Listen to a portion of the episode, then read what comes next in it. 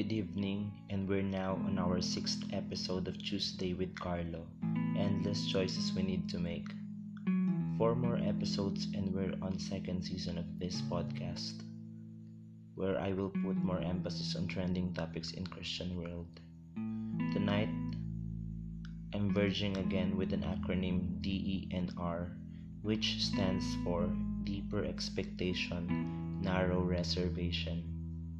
July 26 was the last Sunday of this month, and I asked a question in our Zoom meeting How do you view Jesus?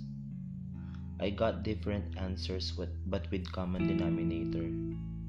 They view Jesus based on their needs, their needs at the moment. I've encountered a story in the Bible that can help us in understanding our topic. The story in the fourth chapter of the Gospel of John is about a Samaritan woman who draws water in the well at 12 noon, where she met Jesus. Considering the minor details of the story, such as they should not talk to one another because Jesus is a Jew and the woman was a Samaritan, I am more eager to talk about the woman's encounter. Jesus asked her for water, and the woman responded with reservation, telling Jesus that how can how can I give you water? Why are you talking to me? You are a Jew, I am a Samaritan. So Jesus offered a living water, and the woman asked for it, so that she will no longer need to draw water from the well. Jesus answered the woman for her request with a, with a condition. Bring your husband. The woman said that she doesn't have any. And Jesus said that she's right because she had five husbands already, and the one in her house is not her husband, too. The woman was mesmerized by Jesus' ability to know something in secret. Sometimes we are like this woman. We expect deeper from Jesus, but we can't narrow our reservation. At that very hour, Jesus knew that the woman will draw water from the well at noon because people are busy and she can escape the gossip about the man in his house. Aren't we like this woman who keeps secret while approaching Jesus knowing he knows everything?